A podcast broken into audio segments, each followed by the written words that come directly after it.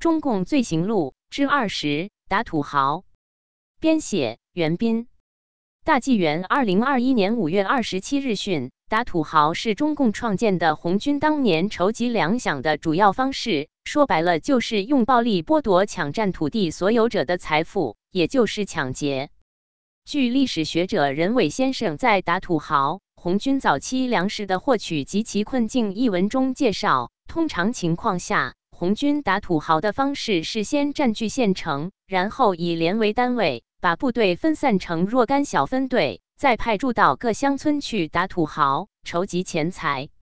一九三一年初，红十二军在闽西一带筹款，时任连指导员的张南生是打土豪的主要负责人。他在日记里详细记载了这一段时间他打土豪的过程。一九三一年一月十四日，他带领连队先是在江西上溪捉到土豪三名，没收银器两斤、光洋九元。十五日。转往山头一带捉了一名土豪，十六日杀土豪的一头猪，与二百左右群众分食。十七日分发土豪的谷子和财物。但红军下乡并不是每次都能捉到土豪，很多人都提前逃跑了。针对这种情况，红军的对策是贴条子。何谓贴条子？就是以房产为质押，逼迫土豪交钱。具体做法就是先估量豪绅房屋的价额，然后贴一张罚款的单子，限定交款日期，每到期不交，则焚一栋屋以示威。陈毅称这种方法很有效，红军的经济大批靠这个方法来解决。红四军军委委员熊寿奇也称，红军每到一处便贴满条子，要土豪拿钱来，否则焚屋杀人。一九三一年。红十二军政治部也规定，地主走了贴条子威吓，罚款能得多少就要多少。张南生打土豪期间，即在三天时间里贴了二十余张条子，计划收款三千多元，当时实收款三百六十多元。张预计工作结束能收二千元左右。一月十八日，张律连队转移到江西南坑、中堡等地，到月底约十天的时间里。又贴条子三十余张，计划收款六千五百元，实收款两千二百元。可见，即便土豪逃跑，贴条子的方法仍能弄到可观的钱财。不过，比起贴条子，打土豪最有效的方式还是捉到土豪本人或其家属。因性命在红军手上，土豪交钱无疑会更积极。张南生的技术表明，绑架土豪、勒索家属。确实比贴条子更有成效。一九三一年一月三十日，张的连队开往江西田螺，当即调查了几个土豪，没收了一些东西。三十一日，捉了两个土豪，没收了两头牛，开了群众大会，发了百余斤肉。二月二日，到排岗宿营，住了土豪的房子，房子颇阔气。二十六日，到达同江，下午即派人到丹溪打土豪。二十七日。到石田贴了条子七八张，这一个月中，虽然没收了几家土豪的财产，也贴了条子，但总体上收获并不很大。三月九日，张率队转往丹溪。十三日天没有亮，就起身到川头河水口，待天亮时即包围并捉了土豪数名。早饭毕，又到岸上捉土豪二十多名。十四日复出发捉土豪数名。大小土豪约捉了三分之二，两三日之内，总计捉土豪近百人。如此一来，收获便相当之大。到了十五日，有土豪代表来商谈，其后交款。午饭后放了土豪五十六名。十六日，又有土豪代表来接头。张整天都在处理赎买事宜，忙得一天没有一点空。十九日，所有的土豪一概讲好后释放。共收款五千一百五十元，北马五匹。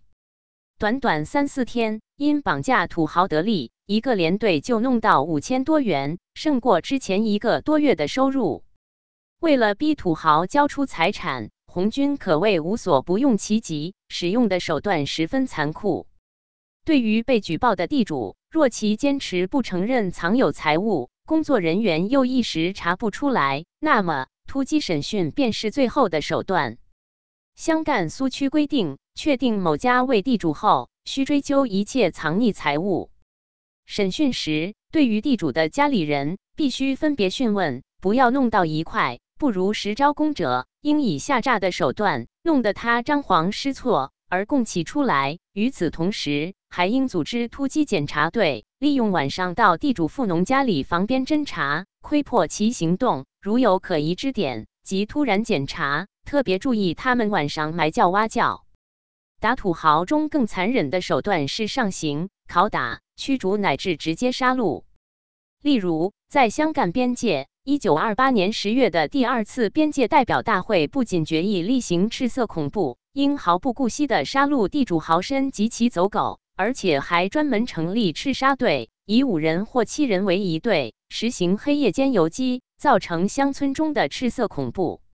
闽西特委在一九二九年十一月报告称，在闽西、龙岩、永定两县纪委会成立后。日日都有几十土豪反动分子被农民捆送到前来，至县政府临时坚守所常有人满之患。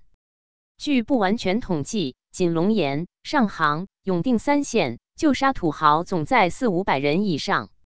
现在赤色乡村中的土豪杀的杀，跑的跑，虽然不敢说完全肃清，然大部肃清是可以说的。从地域的角度看，打土豪又分两类。一类是打苏区内的土豪，将其包围起来瓮中捉鳖；另一类则是组织游击队到白区偷袭绑架，将捉来的土豪明码标价，进而勒索其家属，威吓他们携款赎人。此种行为俗称越界调羊。据传，调羊之法是井冈山绿林头目袁文才和王佐传授给毛泽东的。当苏区内的土豪几乎被杀光打尽时，调羊日渐成为打土豪的主要方式，家产被红军洗劫一空后，绝大多数地主近乎倾家荡产，其处境与贫下中农无异，有些甚至还不如贫下中农。一九三零年七月，中共江西省委特派员刘作甫报告，赣西南一带的吉安、赣州等城市被孤立，乡村四野被赤色政权占据，粮食运不到城市。逃避到城里的土豪乡绅，常有使自己的老婆女儿卖淫度日。十月间，中共赣西南特委书记刘士奇也有类似的观察。他看到苏区内地主商业资产阶级的经济日益破产，城市的商店没有农民上街，闭门的闭门，搬走的搬走。在此衰败的情况下，逃亡地主的生活也颇为凄苦。据其观察，吉安。赣州突然增加了几十万土猎，土猎的妻女以前威风凛凛的，现在大半在吉安、赣州当娼妓，土猎则挑水做工。有些地主在城市无法谋生计，不得已只能跑回来向苏维埃自首，愿意将所有家产拿出来，请苏维埃不杀就是。一九三三年十一月，毛泽东在江西长冈乡做调查，发现过去把富农田地、山林、房屋。耕牛农具一概没收了，只分了些坏田破屋给他们，没有分山。现富农耕牛农具需向人租，富农的现款过去罚的也有，现在罚的也有，无所谓捐。现在富农家况比雇农差，尽管土豪已倾家荡产，境遇凄凉，但中共并未就此放过他们。中共在红军时代的政策并不限于打击与削弱地主。而是要完全消灭，使其不复存在。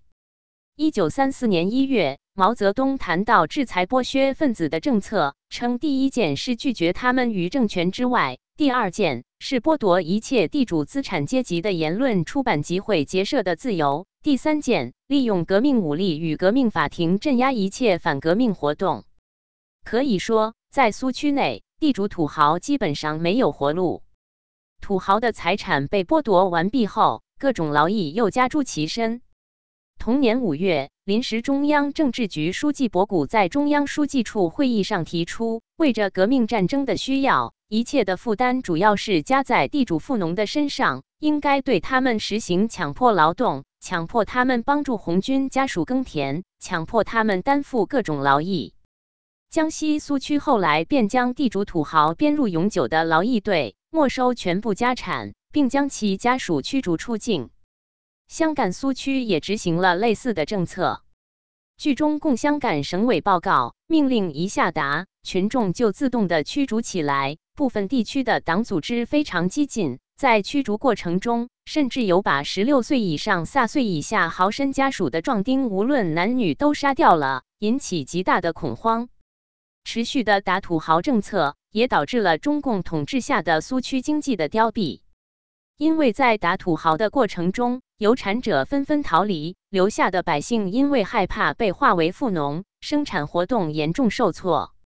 一九三二年四月，福建苏区就指出，一方面过去乱打土豪与富农，结果导致商人、富农把资本埋藏或带到白区去，使得苏区商业停顿；另一方面，农民也不去努力提高生产，因害怕与富农有牵扯，过去的养鸡。养鸭、养猪等副业都弃之不顾。